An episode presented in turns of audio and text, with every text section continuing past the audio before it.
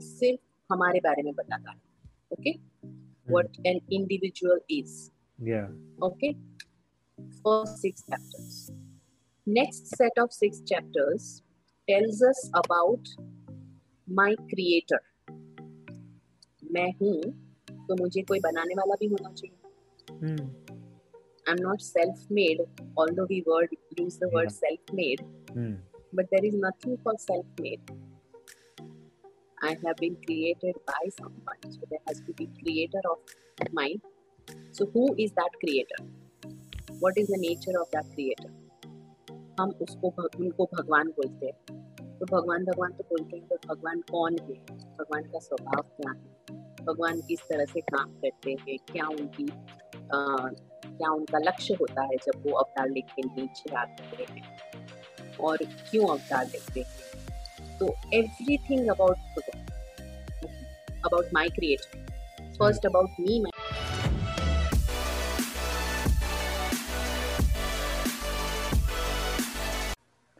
Hello, everyone, and welcome to the podcast, The Initiators. And I welcome you to the 34th podcast with Brahmacharini Anupama Chaitanya from Chinmaya Mission Ahmedabad. So, we welcome you, ma'am. Thank you.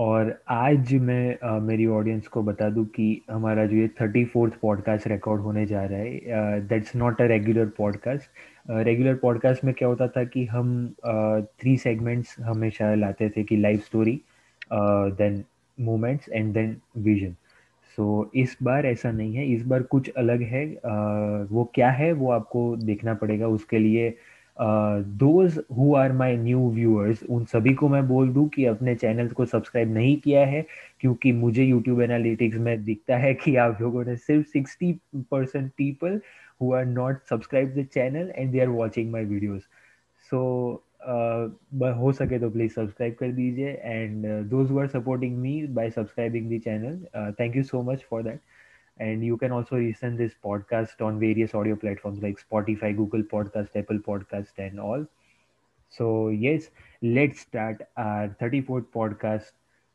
uh, with brahmacharini to anupama chaitanya and let's go ahead so first of all ma'am uh, आज मैं बहुत ही excited हूँ एक अलग podcast uh, है हमारा और uh, सबसे पहली चीज़ मैं सभी सभी इनिशिएटर्स को पूछता हूँ कि हमारी जो वो डिस्क्लोज तो नहीं कर सकते हम पर जो हमारी सर्विसेज़ होती है ये पॉडकास्ट रिकॉर्डिंग से पहले रिकॉर्डिंग के बाद। तो वो सब चीज़ें और पॉडकास्ट के बारे में आपको क्या अच्छा लगता है? मतलब कैसा लग रहा है इन शॉर्ट आपको इधर आके?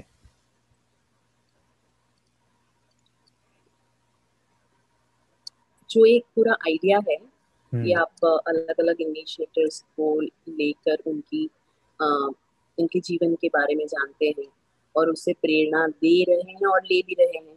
हम्म। तो वो बहुत ही अच्छा एक कॉन्सेप्ट है जो मुझे अच्छा लगा। ऑब्वियसली जो आज हम बात करने जा रहे हैं वो ज़्यादा जीवन के बारे में किसी के पर्टिकुलर जीवन के बारे में नहीं है पर जीवन कैसे जिया जाए उसके बारे में है। So it's again more joyful thing because uh, youth is taking uh, interest in such things.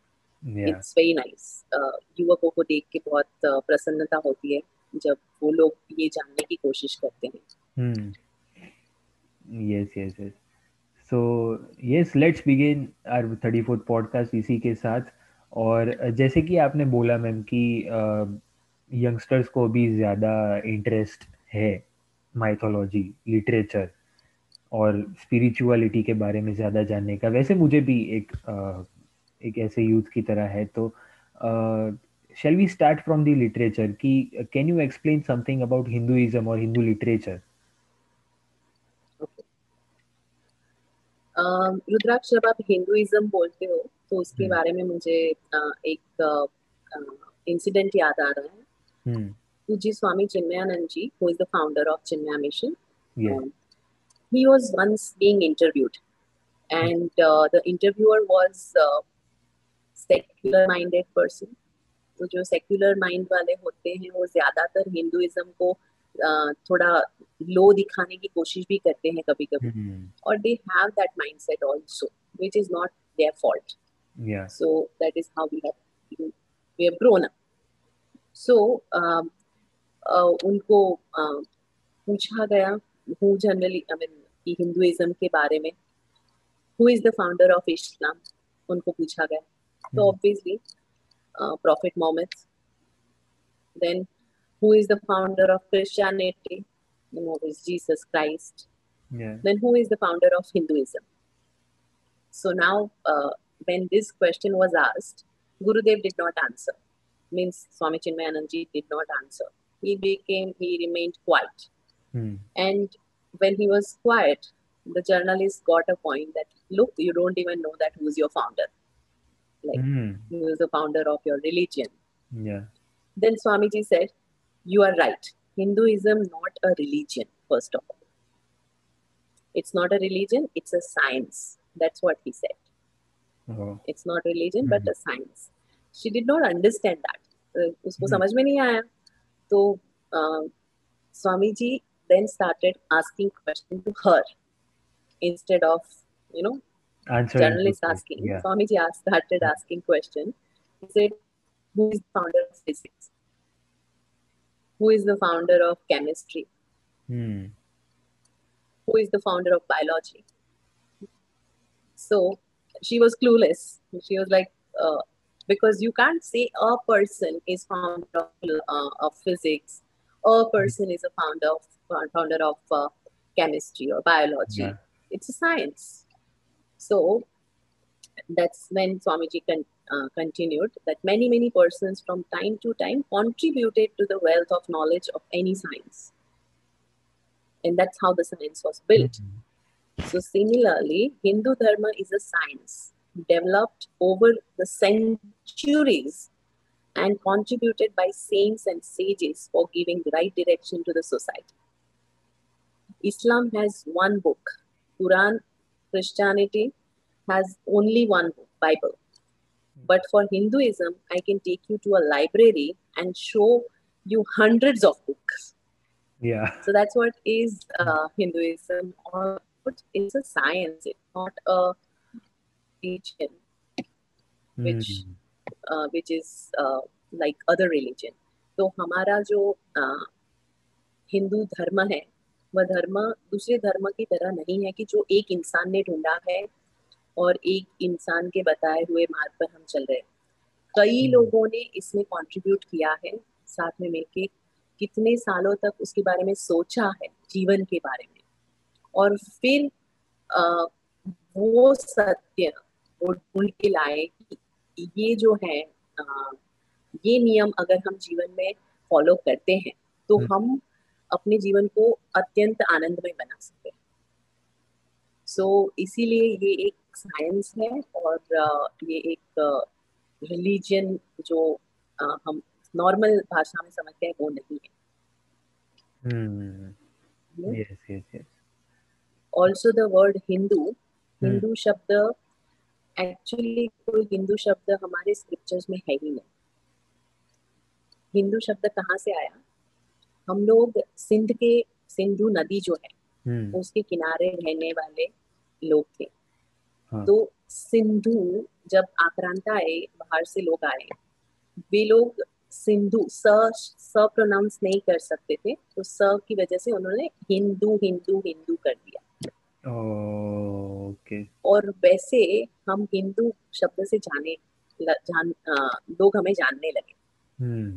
तो हमारी जो संस्कृति है वो संस्कृति बहुत पुरानी है और ऐसी एकमात्र संस्कृति है जो आज तक टिकी हुई है। बाकी सारी पुरानी संस्कृति आप देखें तो कौन सी संस्कृति बची हुई है अभी आप देखें तो? Roman. Not there Greece? Not there Hmm. उनके अवशेष होंगे बट संस्कृति नहीं बची। Hmm. लोग फॉलो करने वाले समझने वाले भी नहीं बचे। सिर्फ़ हिंदू संस्कृति ऐसी है जो बची हुई है। तो ये हिंदू शब्द भी हमको दिया गया है अ, बाहर के लोगों से। अ, Hmm. हम सही में ये हिंदू शब्द कभी था ही नहीं। हमारे धर्म के लिए हम सनातन धर्म यूज़ करते हैं. सनातन मतलब. Ancient so that which is is and new because uh, it is relevant even to me today although it was spoken 5000 years ago but still i can relate with that knowledge today hmm. so that's the beauty of our uh, culture hindu samskriti अभी जो आपने प्रश्न पूछा literature के बारे में तो वैसे तो मतलब जैसे हमने अभी भी सुना गुरुदेव ने बोला कि पूरा लाइब्रेरी भर के मतलब हमारा लिटरेचर है हाँ. एक नहीं ऐसी कितनी लाइब्रेरी भर सकते हैं। तो आ, पूरा जो हमारा लिटरेचर है हिंदू साहित्य है आ, मैं हिंदू शब्द यूज़ कर रही हूँ जस्ट टू मेक कंफर्टेबल तो आ, ये साहित्य चार हिस्सों में बटा है। तो फ़र्स्ट पार्ट जो है उसको हम वेद कहते हैं। Hmm. वेद माने कोई पुस्तक नहीं है वेद माने सारा नॉलेज वेद शब्द का ही अर्थ होता है नॉलेज पर से विद धातु से आता है और उसका अर्थ होता है नॉलेज hmm. तो सारा ज्ञान जो है उसको वेद कहते हैं। पर ये वेद जो है उसमें जो आ, आ, मंत्र है श्लोक है ये जो है मंत्र वे डिस्कवर किए हुए लॉज हैं। जैसे लॉज ऑफ नेचर्स होते हैं नेचर होते हैं जैसे law of law of gravitation so law of gravitation was never invented it was mm-hmm. discovered right mm. there's a difference between discovery and invention invention yeah so the law of gravitation is mm. not invented it was discovered means even if it would have not been discovered, it would have been there. The law of hmm. gravitation would be in impact. Yeah. Um, apple ऊपर से नीचे ही गिरेगा। हाँ, चाहे America में हो चाहे Canada में हो चाहे कहीं पे भी हो। That is called law of law of nature's law which applies to everybody सभी को ये लागू होते हैं। एप्पल हमेशा नीचे ही गिरेगा। वो लॉ कभी नहीं बदलेगा। नियम कभी नहीं बदलेगा कुदरत का। सो हाँ. so, ऐसे जो कुदरत के नियम है वे हर आ, हर विषय के बारे में ये जो नियम है वो हमारे ऋषि मुनियों ने अपने समाधि के अभ्यास में डिस्कवर किया। सो so, ये श्रुति परंपरा से चले आ रहे हैं। श्रुति परंपरा से मतलब उस वक्त लिखा लिखने का आ, कुछ वो नहीं था माध्यम। hmm. तो आ, बोलते थे गुरु बोल के सुनाते थे और शिष्य सुन के सीखते थे। तो श्रुति श्रुति माने सुनना। हाँ. उस परंपरा से चला आता था पर धीरे धीरे करके फिर क्या हुआ कि उसमें आ, थोड़ा सा बीच में आ, लोगों की क्षमता भी कम होने लगी अभी आज हमको जितना याद रहता है उससे कई अधिक हमारे माता पिता को याद रहता होगा hmm. हमको तो शायद हमारा नंबर भी खुद को देखना पड़े मोबाइल में सो so, हाँ. मतलब उनको सारे नंबर कंठस्थ होते थे एड्रेसेस हम्म। कंठस्थ होते थे सब कंठस्थ होता था हमको नहीं है। तो धीरे धीरे क्षमता कम होती गई और इसीलिए फिर वेद व्यास जी ने सारा नॉलेज जितना भी नॉलेज भारतवर्ष में था अखंड भारत में हम्म। सारा नॉलेज इकट्ठा किया और उसको चार भाग में विभाजित किया। ऋग्वेद यजुर्वेद सामवेद अथर्ववेद हमने सुना सुना होगा। हम्म। तो ये सारा knowledge even about black magic any knowledge knowledge per se सारा नॉलेज उन्होंने इकट्ठा किया और उसको संकलित किया तो उस वेद कहते अब वेद सारे संस्कृत में थे तो आ, आ, और उनकी भाषा भी थोड़ी डिफ़िकल्ट थी तो समझने में मुश्किल था। तो उसके बाद आए श्रुति सॉरी स्मृति। स्मृति मतलब याद शक्ति से। तो जैसे मनुस्मृति है तो भगवत गीता भी स्मृति स्मृति के विभाग में आती है। हाँ। तो वेद एक है फिर स्मृति है। एंड फिर होते हैं पुराण। पुराण ये भी ज्ञान ही है पर वेदों का ही ज्ञान है।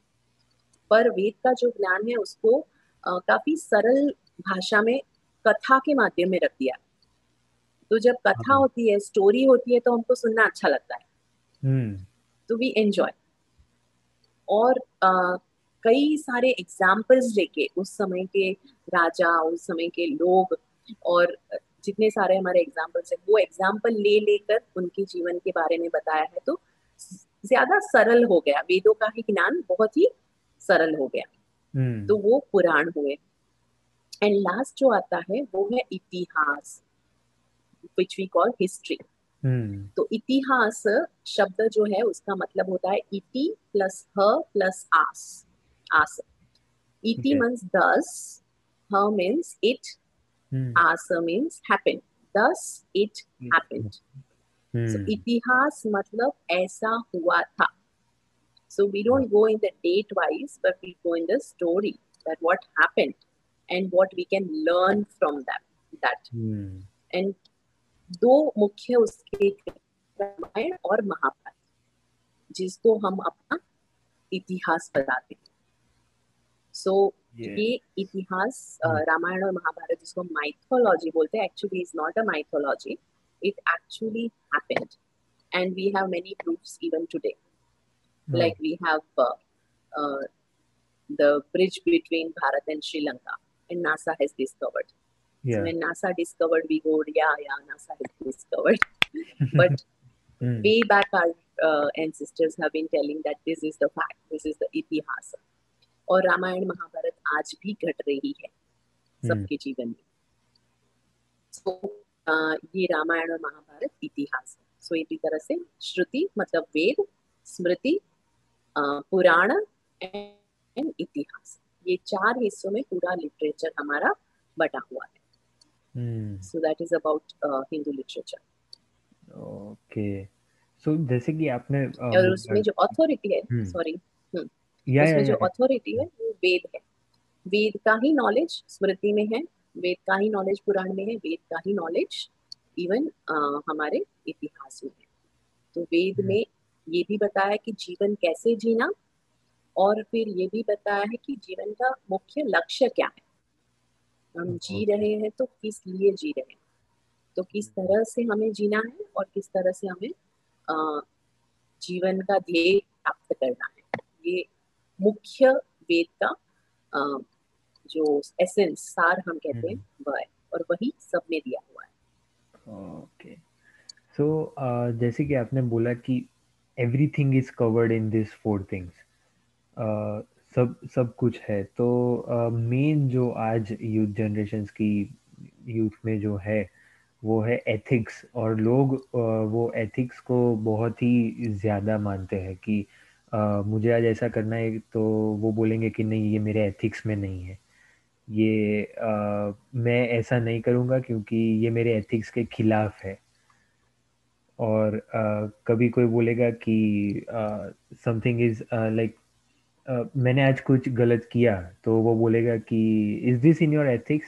तू ये करता है? तेरा ये एथिक एथिक्स में है तेरे एथिक्स में? और वैसा बहुत सारा कन्वर्जेशन होता है बाहर आज हमारी जो जनरेशन है उसमें ऐसा। तो what is the real meaning of ethics एक uh, और एक ऑर्डिनरी पर्सन है कि कोई भी एक्स वाई जेड एक गर्ल हो गर्ल हो या बॉय हो कोई भी हो ethics how much importance does ethics have in somebody's life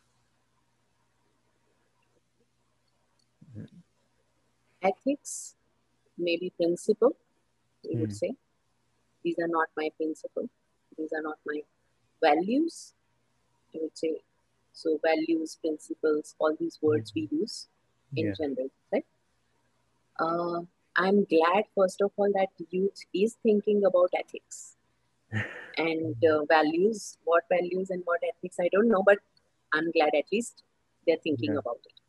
Now, what is ethics, values, principles? What does it mean? आप कभी ट्रेन में तो बैठे होंगे रुद्राक्ष ट्रेन में yeah. आप कभी ट्रेन में बैठे होंगे हाँ खास करके मुंबई की भरचक मतलब बहुत सारे लोग जहाँ पे खड़े हम्म। भी नहीं रह सकते। ऐसी ट्रेन में कभी बैठे नहीं अभी तक तो नहीं। अभी तक नहीं। हम्म। कोई बात नहीं। कोई भी व्हीकल में आप बैठे हैं ना ट्रेन हम्म। में आई एम टेकिंग ट्रेन का एग्जांपल तो ट्रेन में जब हमको खड़ा रहना पड़ता है सीट नहीं मिलती है या बस में हमको खड़ा रहना पड़ता है सीट नहीं मिलती है तो हम क्या करते हैं? वो एक जगह ढूंढ के जहाँ भी थोड़ी जगह मिले वहाँ पे खड़े रह जाते हैं हम। और जैसे ही थोड़ी जगह मिली हमें बैठने की तो हम जाके बैठ जाते हैं वहाँ पे।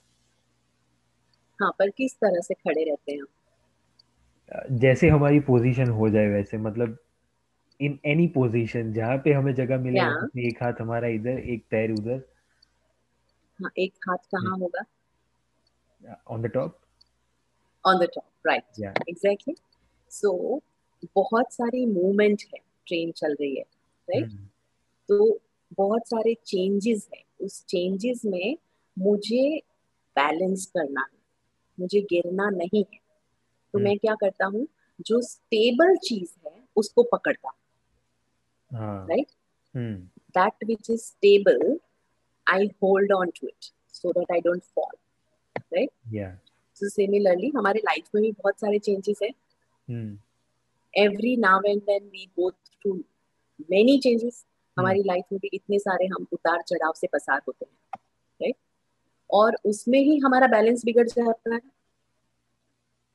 कहीं ना कहीं। Hmm. तो हमें वो जो स्ट्रॉन्ग है कुछ उसको पकड़ने की ज़रूरत है। जैसे बस में हमने ऊपर का जो रॉड है उसको पकड़ लिया। Then we are balanced okay so वो पकड़ने की ज़रूरत है। सेम वे एथिक्स या वैल्यूज़ या प्रिंसिपल्स एक स्टेबल रॉड की तरह है कि जीवन में अगर हमारे प्रिंसिपल्स है वैल्यूज़ है एथिक्स है तो हम अपना बैलेंस नहीं गवाएँगे। और बैलेंस hmm. होगा तो ही हम आसानी से जी पाएँगे अच्छे से जी पाएँगे खुशी खुशी जी पाएँगे। बैलेंस नहीं होगा तो कैसे अच्छे से जी पाएँगे is about values and principles hmm. or ethics, whatever yeah. you call. और जैसे कि हम अभी यूथ की बात कर रहे हैं तो कभी काफ़ी सारे यूथ ऐसे हैं कि वो लोग दो तीन सिचुएशन कॉमन सिचुएशंस है कि वो लोग आज की जनरेशन में उसमें they follow into that situation so one situation is कि they take decisions they make a call and after taking that call they realise कि ये मैंने गलत किया और no that was nice and sometimes what happens is first of all they feel confident कि हाँ ये हो सकता है मुझसे ये मैं करूँगा और वो करने के बाद वो लोग रियलाइज़ करते हैं कि uh, ये मैंने first stage first stage there are two stage first stage कि वो लोग पहले तो कंफ्यूज हो जाता है कि ये मैंने सही तो किया है ना? गलत तो किया है ना? वो लोग रिज़ल्ट की ज़्यादा चिंता करने लगते हैं। लेट्स या so let's make it easy let's take an example as as exam so exam में वो लोग पहले कॉन्फिडेंट होते हैं, वो लोग ज़्यादा मेहनत नहीं करते कि मैं ये एग्ज़ाम में कॉन्फिडेंट हूँ। आज मेरी मैथ्स की एग्ज़ाम है, मैंने वो दे दी, मैं एकदम कॉन्फिडेंट हूँ। जाके दिया है, पेपर देते वक्त रियलाइज़ हुआ कि मैंने पढ़ा है या नहीं पढ़ा है। क्योंकि क्वेश्चन जो आ गया, वो उसने नहीं पढ़ा है अभी। Some question are there in which they are very much confident exam दे दी, उसके बाद दे रियलाइज़ शिट मैंने ये क्या कर दिया? मतलब ये मैंने पढ़ा ही नहीं था। देन दे फील रिग्रेट अब ये जो रिग्रेटफुल सिचुएशन है या फिर आप कह सकते हैं कि स्टेज वन जो कंफ्यूज माइंडसेट था स्टेज टू की जो रिग्रेट माइंडसेट था वो माइंडसेट में उन लोगों को ऐसा तो क्या स्टेप लेना चाहिए ऐसा तो क्या करना चाहिए कि जिससे वो लोग आगे सिचुएशन uh, को थोड़ा चेंज करे वो दे शुड फील पॉजिटिव और they should not take any dangerous step like suicide और something okay. First of all hmm. as i understood your question yeah. कि पहले तो हम ओवर कॉन्फिडेंट होते I don't think we are confident या over confident over confident होता है तभी हम गलत स्टेप उठाते हैं। तो जब ओवर कॉन्फिडेंट होता है कि ओवर कॉन्फिडेंट होता है और उसके साथ साथ कभी कभी टेकिंग थिंग्स फॉर ग्रांटेड कभी कभी चीज़ों को बहुत हम हल्के से ले लेते उसको सीरियसली नहीं लेते कि हाँ हम्म। हो जाएगा एक महीना बाकी है एग्ज़ाम का और हम कहते हैं हाँ हाँ अभी तो तीस दिन बाकी है हाँ. तीस दिन फिर पच्चीस अभी तो पच्चीस दिन बाकी है अभी तो बीस दिन बाद पढ़ लेंगे पढ़ लेंगे दो दिन हम्म। बाकी है। अपने पे खुद पे इतना विश्वास होता है कि हम ये बुक दो दिन में भी पढ़ सकते हैं। तो प्रैक्टिकली ये पॉसिबल नहीं होता है। सो so, ये ओवर कॉन्फिडेंस है और उस और एक चीज़ों को हमेशा लाइटली लेने का एटीट्यूड जो है। Taking things for granted that is what is the cause so जब तैयारी नहीं की और हम कुछ कर रहे हैं तो उसमें एफिशिएंसी कैसे आने वाली है? We expect efficient result but without preparation how is that possible या is very logical not a very difficult thing but problem ये होता है कि हमको मेहनत नहीं करनी होती है। सो hmm. so, उस वक्त मन हमारा बहुत सारा बहाने बना लेता है। कि हाँ. बहुत वक्त है कर सकते हैं ये सब। और मन की बातों में हम आ भी जाते हैं और मन जो कहता है वो कर लेते हैं उस वक्त। एंजॉय कर लेते हैं। hmm. पर बाद में जाके जब रिज़ल्ट आता है तब हमको ये एहसास होता है कि अरे ये तो मुझे नहीं कर ये रिज़ल्ट तो नहीं चाहिए। सो so, मुझे पूरा संतोष नहीं होता I am not fully happy right so इसमें क्या हो सकता है? Danger part of this is कि अगर मुझे किसी भी तरह से ज़्यादा मार्क्स चाहिए। I am just taking example of exams किसी भी तरह से मुझे ज़्यादा मार्क्स चाहिए बिकॉज़ पेरेंट्स का प्रेशर है खुद का एक्सपेक्टेशन है।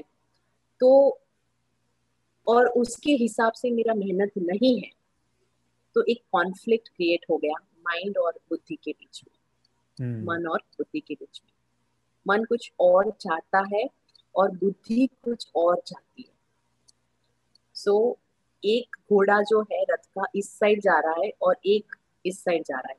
तो हम कहीं पे नहीं पहुँचेंगे। इट इज़ पॉसिबल सो अगर तो मुझे ऐसा कुछ एक्सपीरियंस हुआ है तो मुझे इस एक्सपीरियंस से कुछ सीखना चाहिए। कि क्या मेरी मेहनत कम थी? hmm. तो मेहनत कम थी तो नेक्स्ट टाइम ज़्यादा करो। हाउ डज इट मैटर ज़िंदगी में कौन फेल नहीं होता।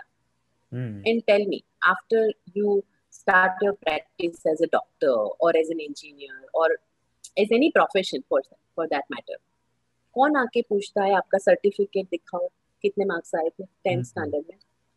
में? आपने किसी डॉक्टर को पूछा है?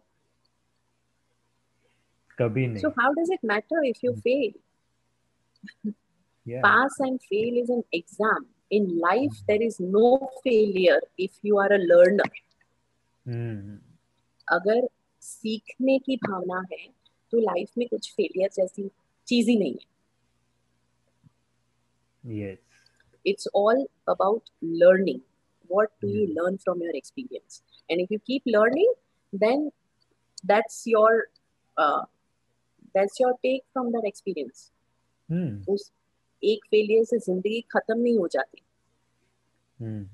yeah. कम मार्क्स आ गए जितने सोचे थे उससे नहीं आ गए।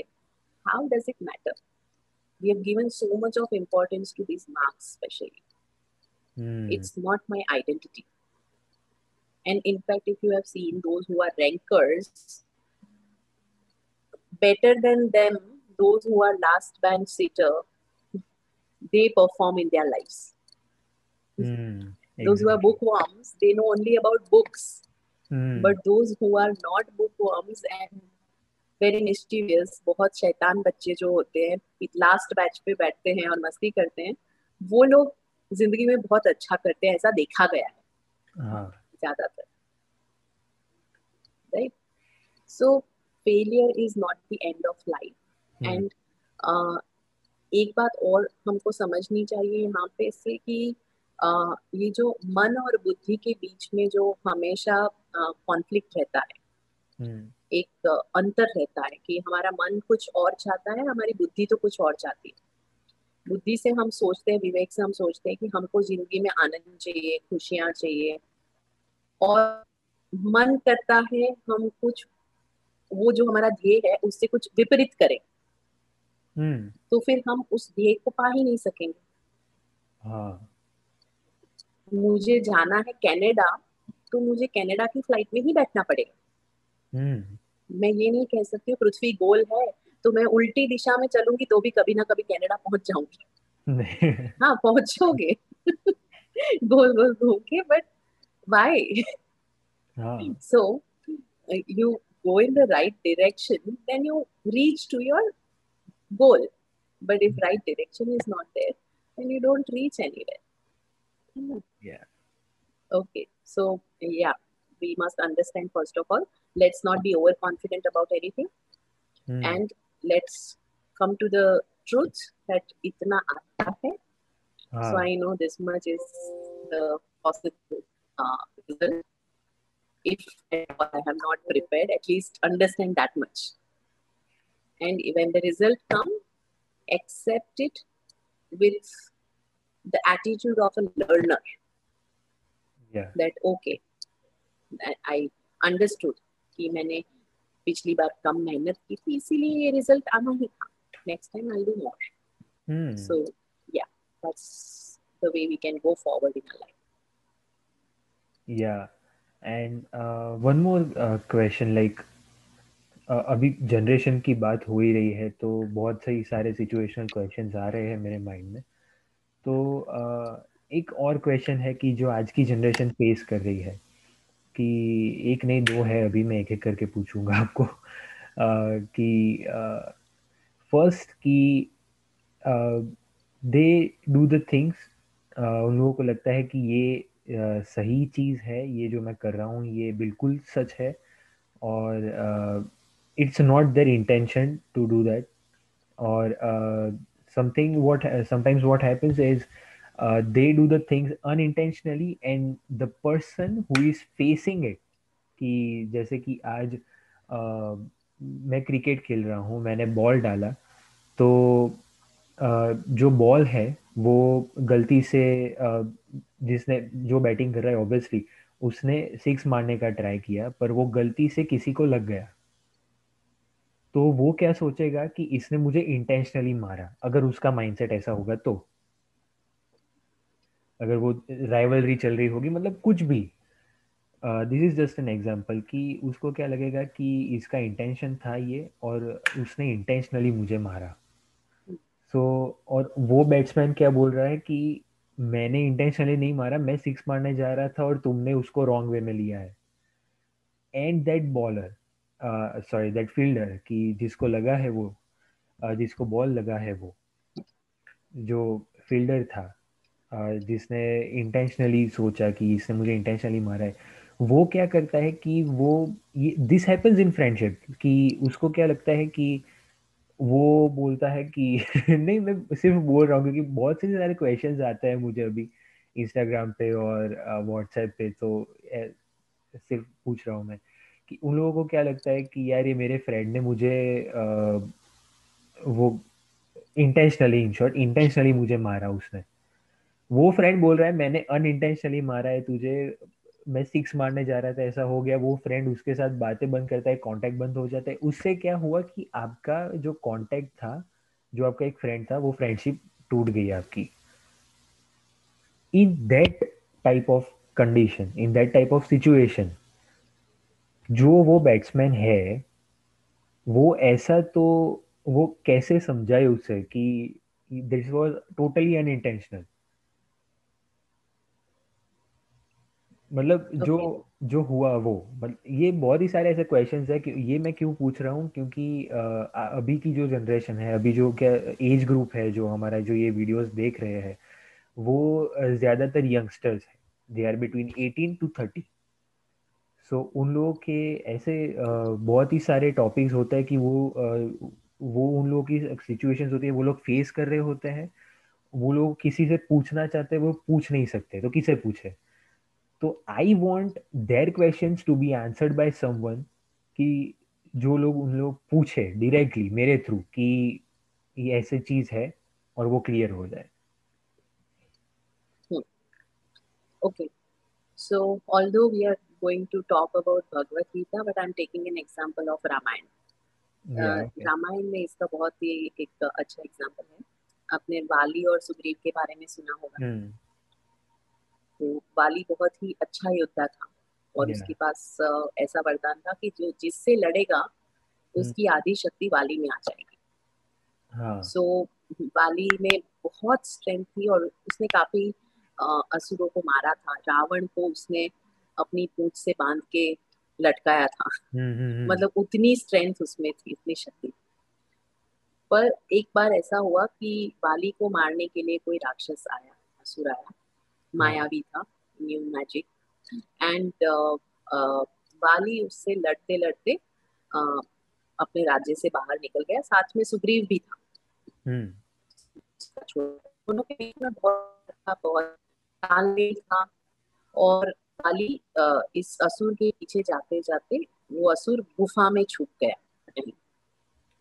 तो बाली ने बोला सुग्रीव से कि मैं जाता हूँ इस असुर को मारने के लिए गुफा में। हम्म। अभी तुम इंतज़ार करना यहाँ पे। यदि एक महीने तक या कुछ समय तक मैं बाहर ना आऊँ तो तुम गुफा का दरवाज़ा बंद कर देना। हाँ, या। आ, समझ लेना कि आ, कुछ खतरा है। सो ऐसे गुफा का दरवाज़ा बंद कर वाली खुद बोल के अंदर जाता ठीक है? अभी अंदर ये माया भी था तो बहुत लंबा युद्ध चला महीना हो गया और कुछ आवाज़ भी नहीं आ रही थी कुछ नहीं था। सुग्रीव बाहर खड़ा है डरा हुआ है पता नहीं अंदर क्या हो रहा है अंदर आ और आ, उसने आवाज़ सुनी और खून की धार बहती हुई देखी। तो जब उसने आवाज़ सुनी आवाज़ वाली जैसी थी और खून की धार देखी आते हुए तो उसने समझ लिया कि वाली का आ, उस असुर ने वाली को मार दिया। हम्म। तो अभी वो असुर अगर बाहर आएगा तो वो मुझे तो मारेगा पर हमारे पूरा पूरा जो राज्य है उसको भी मार देगा। सो सबको बचाने के लिए खुद को बचाने के लिए मैं ये बड़ा सा पत्थर लेके ये गुफा बंद कर देता हूँ तो वो कभी बाहर ना आ पाए। इस तरह से उसने पत्थर लेके बंद कर दिया और खुद वापस चला गया। और जब वापस गया तो सब लोगों ने बोला कि अब तुम ही राजा बन जाओ क्योंकि डाली नहीं है। तो हम्म। आप ही बन जाओ। फिर वो राजा बन गया। नाउ जब वापस सुग्रीव राजा बन गए बाली जब वापस आया तो उसने देखा कि सुग्रीव सिंहासन पे बैठा है। ये देखते ही उसने शुरू कर दिया।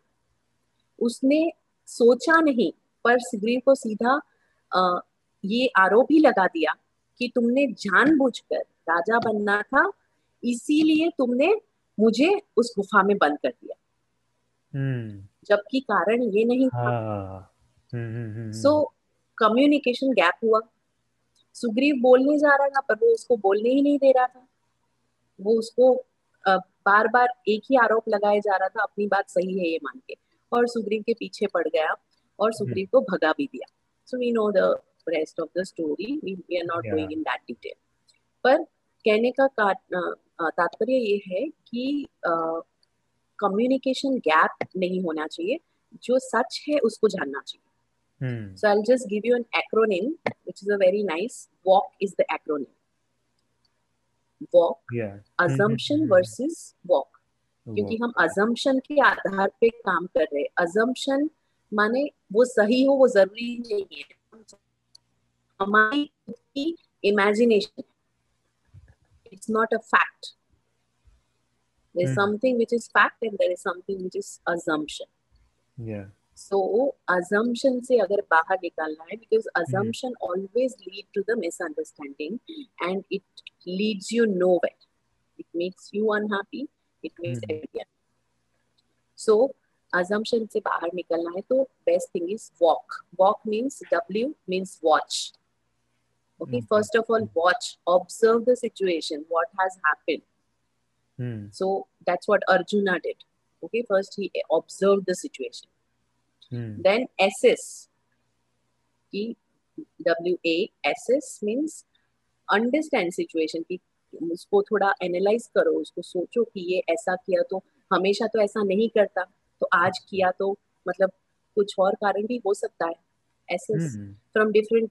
angles okay so S means W, watch, A, S, S, L, learn. Learn what is right. Okay. पहले सिचुएशन को एसेस करो and learn if my assessment is right और wrong Arjuna also assess the situation पहले उसने युद्ध भूमि के मध्य में जाके सबको देखा और hmm. फिर उसको एसेस किया कि ये आ, सही नहीं हो रहा है युद्ध मैं करने जा रहा हूँ अपने hmm. लोगों को ही मार रहा हूँ। ये सारे कंफ्यूजन उसके दिमाग में आए। फिर hmm. उसने क्या किया? Learn learn you need a guru you need yeah. who is higher than you. So then he asked krishna that what is right what is wrong i am not able to understand. You teach me i'm ready to learn. So mm. assess then learn. And then comes uh, k no. Know and act. So when you learn something you understand that. The Arjuna, when asked Sri Krishna, he understood. And mm. then he acted upon it. That is how we come out of this channel of assumption. Because assumptions are very dangerous. We can not live our life on the basis of assumption. Mm. We must know what is fact. Phone uh, मेरी friend का मेरी birthday पे phone नहीं आया it's a fact okay उसने जानबूझकर मुझे phone नहीं किया it's an assumption Assumption, yes hmm. right? hmm, hmm, hmm. उसने जानबूझ के yes, नहीं किया ये मेरा इमेजिनेशन है ये सच है मैं ये दावे से नहीं कह सकती. वो लेट आए बच्चे लेट आए तो मम्मी पापा का अजम्पशन होता है क्या कहीं आ, कहीं गलत रास्ते पे चढ़ गए होंगे हाँ. An assumption. Mm. That's not a fact. So go to the fact, know the truth, and have courage to ask. If you can ask, please ask and clarify. Mm. And if you cannot ask, then think from two, three different angles. Not just stick to your angle. That no, what I think is only right. If you say that, then sorry, Bhagwan also cannot help you. yes the truths mm. we must know yes, yes okay so that's about assumption. Let's not mm-hmm. stay in assumption. And uh, as we talked about children so uh, बच्चों के बारे में बात की तो obviously parents की side भी बोलना ही पड़ेगा क्योंकि फिर थोड़ा डिप्लोमेटिक लगेगा। फिर बोलेगा कि ये यंगस्टर है तो ये बच्चों के साइड से ही बोलता है हम पेरेंट्स के साइड से कुछ पूछता ही नहीं है। तो ऑब्वियसली नहीं क्योंकि हमें अजम्पशंस तो, दोनों साइड होते हैं। नहीं नहीं अजम्पशंस की साइड नहीं है दूसरा क्वेश्चन आ रहा है अभी तो क्रिएटर्स को क्या कि हाँ सॉरी बट क्रिएटर्स को क्या ध्यान रखना पड़ता है ऑडियंस में? फिर पेरेंट्स चले जाएँगे बच्चे रह जाएँगे बच्चे चले जाएँगे पेरेंट्स रह जाएँगे। Yeah so it happens with everyone that's why. uh yeah yeah. question is normal simple question बच्चे जब माँ बाप की नहीं सुनते तो आइडिया तो आ गया होगा आपका, मेरा क्वेश्चन क्या होने वाला है तो what should be that situation question थोड़ा डिफरेंट है कि पेरेंट्स का माइंडसेट क्या होना चाहिए पेरेंट्स को वो सिचुएशन कैसे टैकल करनी चाहिए कि in case we take an example of कि एक एक एक लड़की है, वो still not her age but she she to marry to a a guy. And she wants to marry. Parents are no, कि नहीं अभी that this is not your age. After two years, you can. But she is just asking कि let me decide right now कि this guy is gonna be my husband in my future. Though parents are not agreeing, but ये मतलब थोड़ा बड़ा ही heavy example हो गया पर बच्चे तो सुन नहीं रहे हैं पेरेंट्स की पर that time what parents should do बच्चों अपने कान बंद कर दो। नहीं ऐसा नहीं है। hmm. जब पेरेंट हो या कोई भी रिलेशन में एक पेरेंटिंग का रूल भी है और हमारे शास्त्र में भी ये कहा हम्म। कहा हुआ है कि बच्चों को किस तरह से हमें बड़ा करना चाहिए। तो कहते हैं कि जब बच्चे दो साल के हो तब तक उनको बहुत लाड करो बहुत हम्म। प्यार करो वैसे पाँच साल तक बोलते हैं हम्म। पर अभी जनरेशन थोड़ी ज़्यादा ही फास्ट ग्रो हो रही है हाँ. तो दो साल तक बहुत प्यार करो इतना हम्म। प्यार दो इतना प्यार दो तो कुछ मत कहो जो करना है करने दो साल फिर ताड़ित ताड़ित माने उसका सही मा सही अर्थ होता है कि शिक्षा करो शिक्षा करो मतलब उनको डिसिप्लिन सिखाओ डिसिप्लिन हम्म। सिखाना पड़ता है तो डिसिप्लिन सिखाने के लिए कभी हाथ उठाना पड़ता है तो उठा सकते हैं पर हम्म। उसके लिए पहले हमारे खुद के जीवन में डिसिप्लिन होना चाहिए हम्म। तो ही हम बच्चों को डिसिप्लिन सिखा सकते हैं डिसिप्लिन सिखाना ही चाहिए। तो कितने वर्षों तक? कहते हैं सोलह वर्षों तक। पर हमारे लिए बारह वर्षों तक। क्योंकि जनरेशन हम्म। जल्दी ग्रो हो रही है। तो बारह वर्षों तक उनको डिसिप्लिन में लाओ। हर चीज़ हम्म। में डिसिप्लिन विनोबा भावे जी का नाम सुना होगा आपने। हाँ.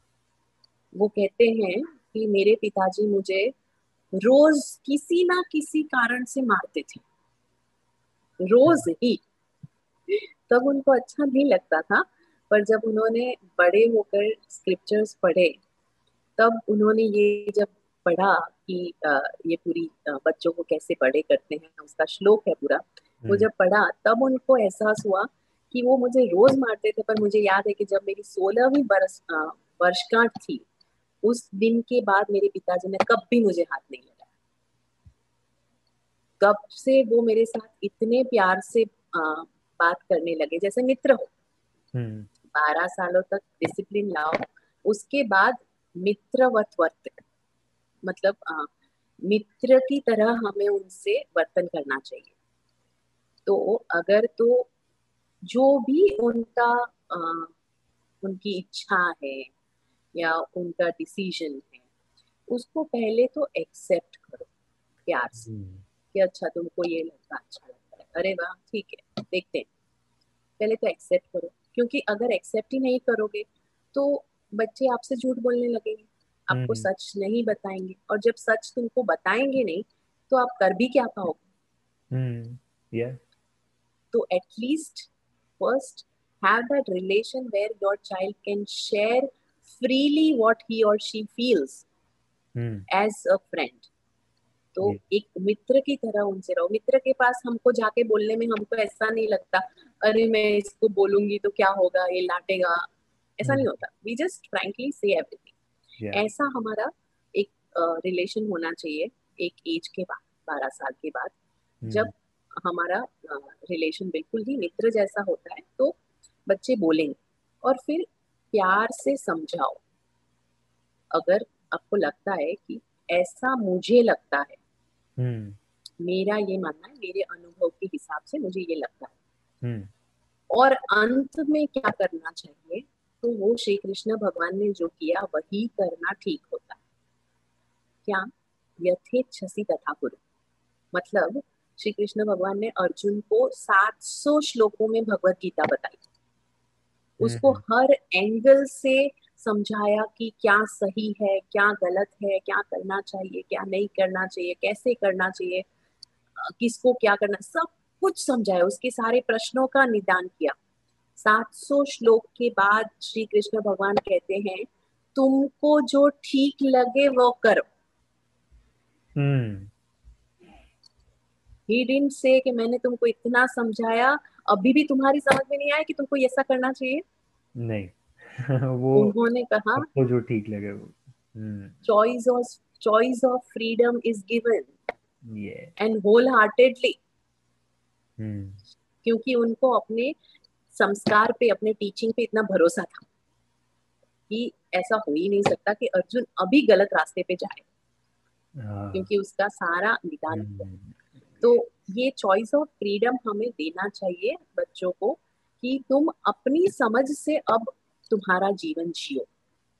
हम्म। कुछ गलत होगा तो हम बैठे हैं। Give that security also so that the child doesn't feel कि मैंने कुछ गलत किया तो कल को मुझे सुनाएँगे तुमने गलत किया। hmm. तो वापस नहीं आएँगे बच्चे। वो वहीं के वही कुछ गलत कदम उठा लेंगे। ऐसी पॉसिबिलिटी हो सकती है। तो वो उनको एक सहारा भी चाहिए होता है कि हाँ मैं कर रहा हूँ। गलत भी हो सकता है सही भी हो सकता है। ठीक है कौन से कोई भी ऐसा इंसान है जिसने पूरे जीवन में गलती ही ना की है। नो वन हम नो बडी गलती करके ही तो सीखे हैं। So allow them to make mistake that it's okay to make mistake ठीक है तो क्या हुआ? गलत हुआ तो क्या हुआ? Let's restart so that attitude will bring them back कि हाँ ठीक है मैंने जो निर्णय लिया था वो गलत था। पर मैं अपना निर्णय चेंज कर सकती या कर सकता हूँ। Hmm. और नए तरीके से ज़िंदगी के बारे में सोच सकता हूँ। अगर ये पहले से छोटी छोटी बातों में हमने ये आदत डाली हो ये सिक्योरिटी दी हो तो फिर वो बड़ा रूप नहीं लेगा आई एम श्योर क्योंकि फिर वो बच्चे जो होते हैं मैंने ज़्यादातर देखा है because you raise this issue of wedding marriage इससे hmm. शादी करनी उससे शादी hmm. करनी है।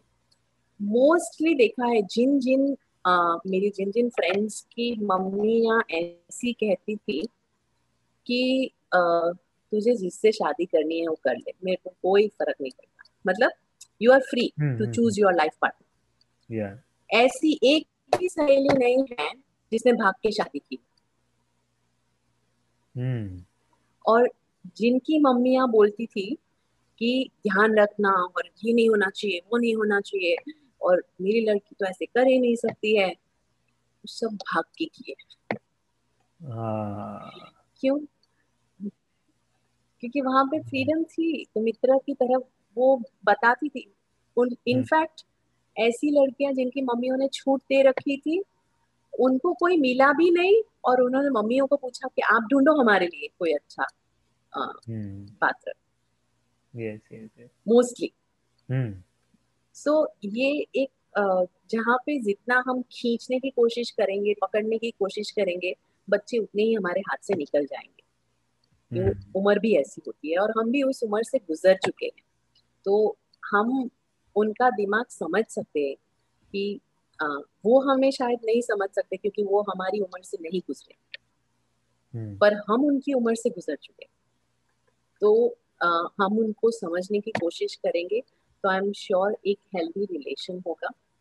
And the very best parenting is possible only and only when you have understood your mind मतलब जब हमने अपना अपने मन को समझा है खुद के मन को समझा है और खुद के मन पे नियंत्रण है which is possible only through study of scriptures कि भगवत गीता पढ़ के या फिर कोई और स्क्रिप्चर्स पढ़ के हमने अपने खुद को जाना है। Every scripture speaks about ourselves only it doesn't speak about anybody else that Rama is within us, that Ravana is also within us, that Kauravas are within us, Arjuna is also within us, Pandavas are also within us.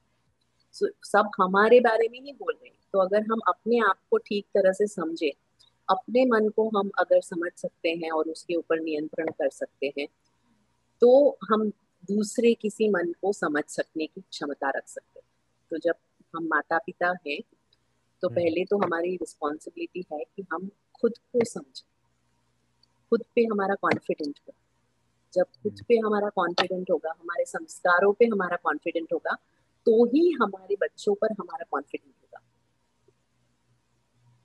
Otherwise it's not possible so we must have as parents a role model also let's take Jija who created Shivaji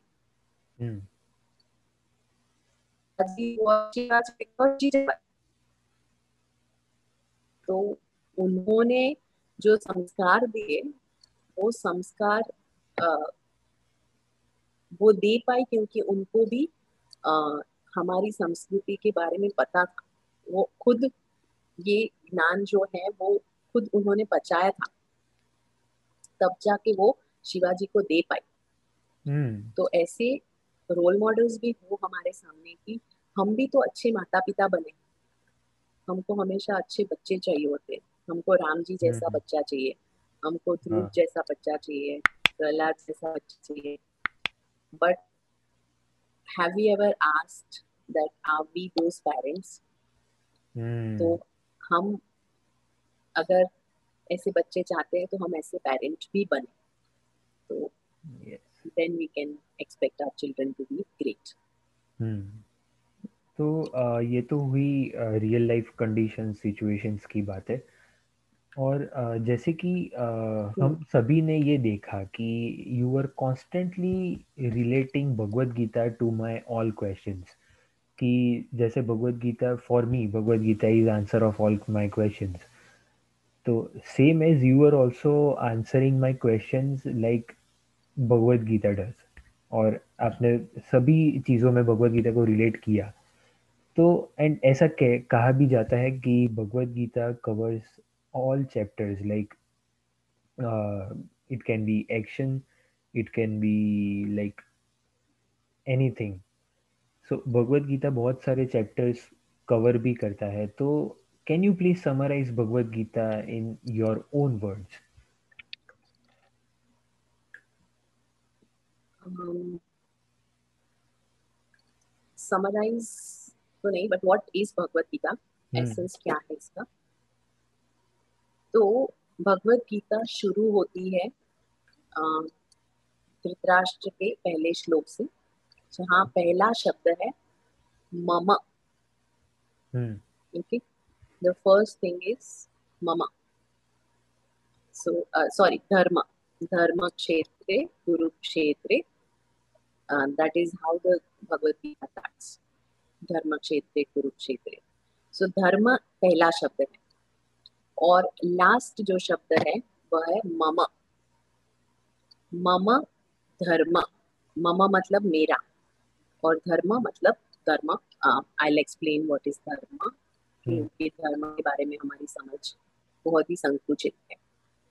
so so, मेरा धर्म क्या है ये हमें भगवत गीता बताती है। Okay now how to understand this और what is the essence of Bhagavad Gita is my dharma. Okay you are using many gadgets. Hmm. Every gadget comes with what Come when you buy a new mobile. What does what does it come with? Uh, its own features. Its own features. There's a manual given. Yeah. So every every gadget, maybe hmm. small, big, any anything you buy there is a manual manual that right? Hmm so वो manual क्या हमें बताता है कि किस तरह से इसको यूज़ किया जाए। हम्म क्या क्या फीचर्स है इसमें? कैसे इसको हम बेस्ट यूज़ कर सकते हैं? और कैसे हमें उसको यूज़ नहीं करना चाहिए? ये भी बताता है राइट हाँ। वो गैजेट होगा तो उसके बारे में बताया कि 240 के वोल्ट में ही इसको डालना। उससे ज़्यादा वोल्ट में अगर डाला तो it's going to be a problem so what to do and what not to do to do and to not to do ये दोनों चीज़ें बताता है। हमें राइट एनी मेन्यू इसी तरह से धर्म मतलब मुझे क्या करना चाहिए मुझे क्या नहीं करना किसके साथ? मुझे जो मशीन मिले हैं उसके साथ। hmm. कौन से मशीन मिले हैं मुझे? I have equipments for body mind and intellect I have three equipments body mind and intellect and these are most sophisticated instruments in the world most sophisticated Because with this body, mind, and intellect only, we have created the super, uh, super computers and robots and whatnot hmm using this body, mind, and intellect, right? yes yes So yes these are the most sophisticated instruments. तो Hmm. जितने instrument delicate होते हैं उतना ही manual बड़ा होता है right computer के साथ आपको पूरा बुक मिलेगा। यस होल गाइड ऑफ़ क्या नहीं करना चाहिए उसके फीचर या एग्जैक्टली होल गाइड सो ये इतने सुपर सुपर जो हमारे इंस्ट्रूमेंट्स है उसको कैसे यूज़ करना उसके लिए भी कोई मैनुअल होना चाहिए ना? Hmm. वो है भगवत गीता। कि हम इस बॉडी माइंड और इंटेलेक्ट को किस तरह से यूज़ करें so that we achieve the highest in this life जो uh, सबसे uh, उच्च ध्येय है वो हम पा सके इस इंस्ट्रूमेंट को यूज़ करके। तो इस इंस्ट्रूमेंट का जो धर्म है ये तीनों instrument that is what I call mama dharma is given in Bhagavad Hmm. in 700 plus. Okay. Mm. So, yeah, that's what is Bhagavad Gita all about. And uh, five main things uh, one should understand from Bhagavad Gita. Like uh, you summarize Bhagavad Gita very shortly, but uh, what are the main five things you can extract from it? Like some five ingredients to make whole food like very important ingredients. So ऐसी तो क्या पाँच चीज़ें आप मतलब बहुत ही सारी चीज़ें हैं। Bhagavad Gita is itself big thing but उसमें से पाँच चीज़ें अगर आपको कोई बोले कि ये पाँच चीज़ें क्या होगी भगवत गीता की कि जो आप एक्सप्लेन करना चाहोगी uh, या फिर which one should understand from it see Bhagavad Gita में बहुत सारी चीज़ें जैसे आपने बताया विकास दी हुई है yeah. उसको पाँच चीज़ें बिल्कुल जो हमको समझ समझनी चाहिए भगवत गीता में से आई वुड से ये बहुत ही अच्छा विश्लेषण हमको सिखाया गया था भगवत गीता में कि भगवत गीता के पहले जो छह अध्याय है हम्म। उसमें अठारह अध्याय है हाँ. उसको तीन भाग में डिवाइड कर लिया। पहले जो छह अध्याय है वो हमें खुद के बारे में बताते हैं कि हम इस वक्त अपने आप को क्या समझते हैं। हमारी क्या पहचान है? हम्म। हमारे क्या प्रॉब्लम्स हैं? और उसका रूट कॉज क्या है? सिर्फ़ हमारे बारे में बताता है। Okay okay? An individual is okay first six Okay. First six chapters. Next set of six chapters tells us about my creator. मैं हूं तो मुझे कोई बनाने वाला भी होना चाहिए I am not self made although we word use the word yeah. self-made mm. but there is nothing called self-made I have been created by someone. So there has to be creator of mind. So who is that creator? What is the nature of that creator? हम उसको उनको भगवान बोलते हैं तो भगवान भगवान तो बोलते हैं तो भगवान कौन है भगवान का स्वभाव क्या है भगवान किस तरह से काम करते हैं क्या उनकी आ, क्या उनका लक्ष्य होता है जब वो अवतार लेके नीचे आते हैं और क्यों अवतार लेते हैं तो everything about Bhagwan okay, about my creator. First mm. about me, myself, then about my creator. Okay? Mm-hmm. And the last three, six chapters जो है अध्याय जो है उसमें मेरा और भगवान का रिश्ता क्या है? ये बताया हाँ. कि हम दोनों का रिश्ता क्या okay so these are three ways now fourth is to understand understand is is ultimate goal. कि मेरा अल्टीमेट गोल क्या है? क्योंकि ये बहुत ही बहुत ही साधारण लगने पर भी बहुत ही ज़रूरी है कि हम ये समझे कि मेरा अल्टीमेट गोल क्या है। And what is the means to reach that goal मेरा ध्येय क्या है और उस ध्येय तक पहुँचने के लिए मेरे पास साधन क्या है? तो ये जानना बहुत ही आवश्यक है। क्योंकि जब हमको अपना गोल ही पता नहीं होता तो हमें दुनिया सिर्फ़ गोल गोल ही दिखती है और हम गोल गोल ही घूमते रहते हैं हाँ. क्योंकि we don't know the actual goal so for example I ask you what is your goal of life Yeah, okay. So my goal uh, right now, as I'm a student, is to just make my parents feel proud. कि मैं जो भी करूँ I'm saying goal of life. Okay, goal of life is to become uh, a a pleasant and uh, a patient and uh, uh, like एक ऐसा एक ऐसा man कि एक परफेक्ट मैन इन शॉर्ट कि who helps parents who helps uh, everybody and who is a successful entrepreneur right now for me my goal of life is this. And like कभी बोल सकते हैं कि दूसरे जो शॉर्ट टर्म गोल्स है वो सारे कंप्लीट हो गए तो उसके बाद जो गोल है and goal of life is moksha like every everybody has like after my death what is moksha what is moksha after death या you think moksha will be after death? Maybe this First of all, is, what this is is the question this is the question ये सारे question मैं आपको पूछने वाला था पहले what is death by the way then death is when soul leaves the human body okay now first of all let's go step by step hmm. पहले तो हमारे जीवन का ध्येय क्या first of all what is the goal of our life जैसे आपने कहा कि एक परफेक्ट इंसान बनना है क्यों परफेक्ट इंसान बनना क्योंकि now you're making me confused.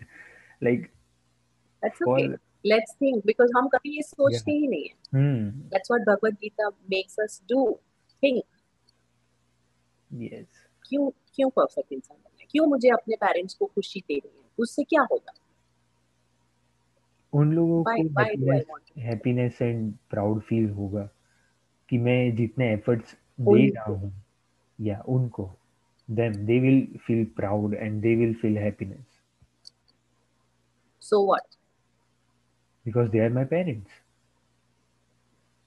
so so what they are my parents why do want to make them happy why do you want to make them happy it's my responsibility to make them happy why do you want to feel fulfil that responsibility because like uh, they gave me birth and uh, they yeah, are okay.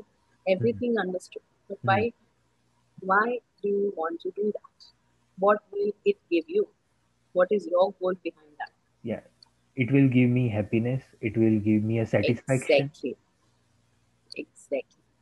Hmm. whatever you are trying to do you are doing it for happiness.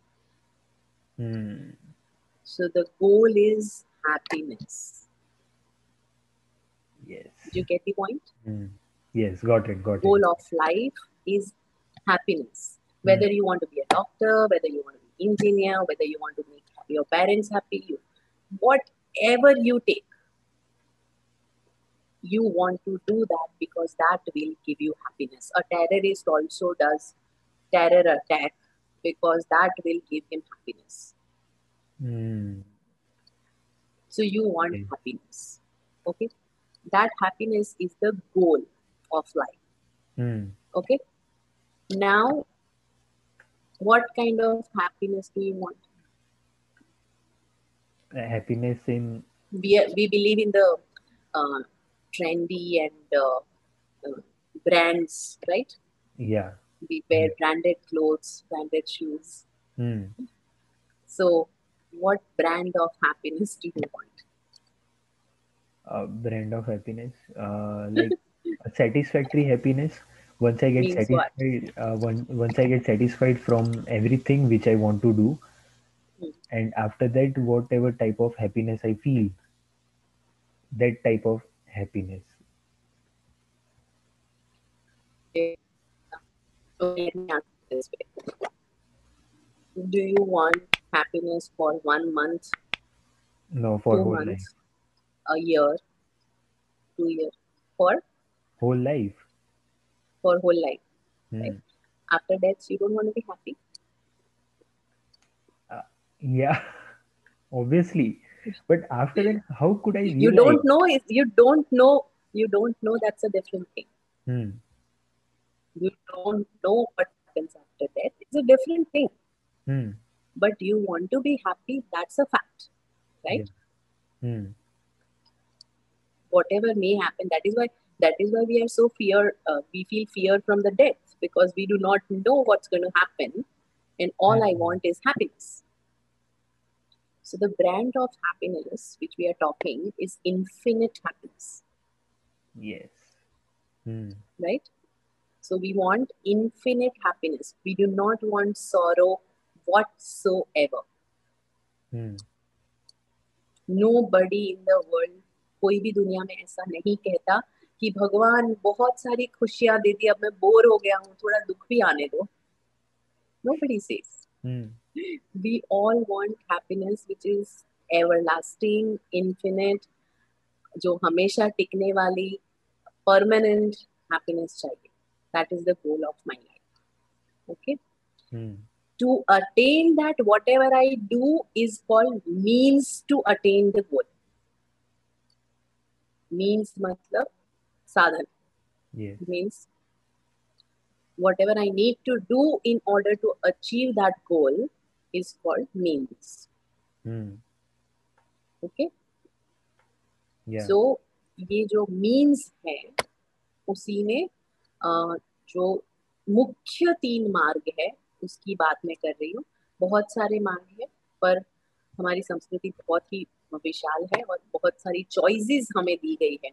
We have like a shopping mall to choose whatever we want what to do we have many choice but there is no choice about there is nothing that says not to do. What to do lots of choice. Yeah. But don't misunderstand and don't do anything so mm. that choice is not there hmm?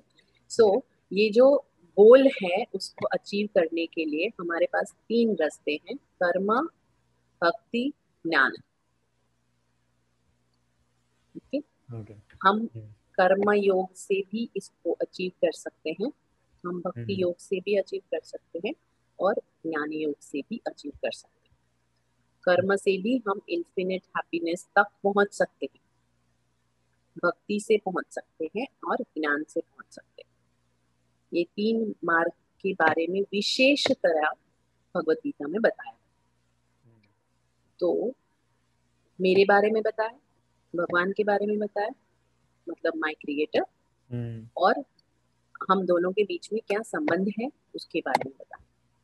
और हमारा ध्येय क्या है और yes. हम उस ध्येय को कैसे पा सकते हैं वो साधन के बारे में भी बताया hmm. yes. तो ये साधन मतलब मीन्स एंड गोल इसमें हम बहुत कंफ्यूज हो जाते हैं hmm. हम कभी कभी सोचते हैं कि पैसे हमारा ध्येय है hmm. तो क्या हो जाता है कि फिर पैसे के पीछे पूरी ज़िंदगी निकल जाती है बट वो हैप्पीनेस नहीं मिलती है जो हम एक्चुअली ढूंढ रहे हैं हाँ। कि हम सबका कॉमन गोल है that infinite happiness we are not actually looking for money we are not actually looking for a degree we are not not actually looking for fame we are looking for that happiness and because we do not understand this difference between goal and means we struggle and have pain sorrows in our lifes mm. so this is what we need to understand through bhagavad gita what is uh, my dharma means my uh, way to achieve that highest goal और ये जो infinite happiness पाने की बात है उसी को हम मोक्ष कहते हैं तो मोक्ष हमें मृत्यु के बाद मिले तो उस मोक्ष का क्या काम है हाँ. मोक्ष तो हमें जीवन में जीते जीते मिलना चाहिए। मोक्ष की मोक्ष की परिभाषा है कि ये इन्फिनिट हैप्पीनेस को पाना और कोई भी दुख का ना होना। हम्म दुख निवृत्ति। सभी दुखों से निवृत्ति। और पूर्ण आनंद का आनंद की प्राप्ति। इसको मोक्ष कहते ये तो हमें जीते जी मिले तभी काम का है ना। हम्म। और जितना जल्दी मिले उतना काम का हम्म है। राइट सो so, ये मोक्ष की डेफिनेशन है। और आ,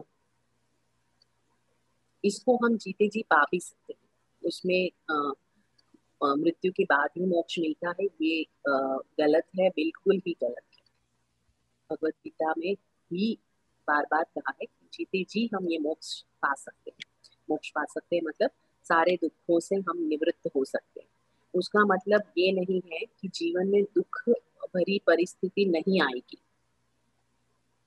हम्म। विचलित करने वाली परिस्थिति आ सकती है लेकिन हम विचलित नहीं होंगे।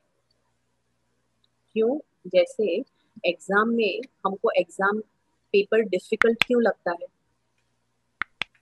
क्योंकि हमने कब हमको एग्ज़ाम पेपर डिफ़िकल्ट लगता है क्योंकि मुझे आंसर नहीं पता as long as I don't know how to solve this problem or I don't need the answer, then it is difficult. Hmm. पर यदि मुझे सभी आंसर्स पता है सभी प्रॉब्लम्स के सॉल्यूशन मेरे पास है तो फिर मुझे कोई दुख होगा? नहीं। It will not be difficult right so similarly Bhagavad Gita gives us the answers to all our problems so once we know the answers to I mean we have the solution for all the problems then there is no sorrow या then there is only joy. Yes. Absolute happiness. And this happiness is not something which is dependent on sorrow. Hmm.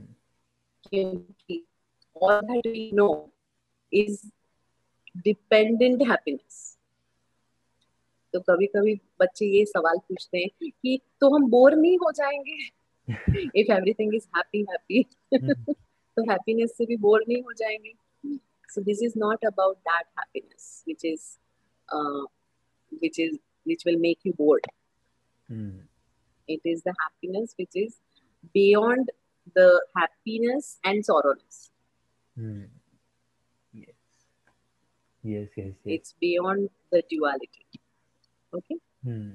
so yeah that's the bhagavad gita which tells us about everything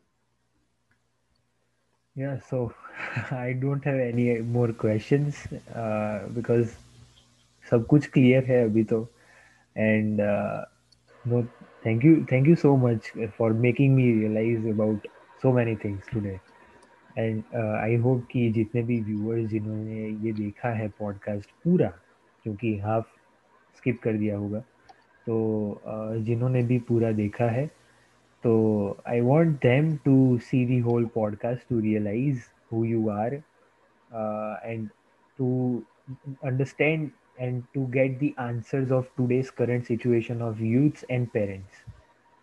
तो आज हमने इस thirty fourth podcast में, मैंने starting में बोला था कि हम कुछ अलग बात करने वाले हैं तो ये जो बातें थी, वो बहुत ही एक यूनिक थी क्योंकि वो स्टूडेंट्स के साइड से भी थी यूथ के साइड से भी थी पेरेंट्स के साइड से भी थी क्वेश्चंस थे, उसके आंसर्स भी थे भगवत गीता भी थी स्पिरिचुअलिटी माइथोलॉजिकल और बहुत ही सारी टॉपिक्स के बारे में आज हमने बातें कवर की है। यू विल नॉट रियलाइज़ कि टॉकिंग टू माई ऑडियंस की यू विल नॉट रियलाइज़ कि हमने ऐसी बातें की है।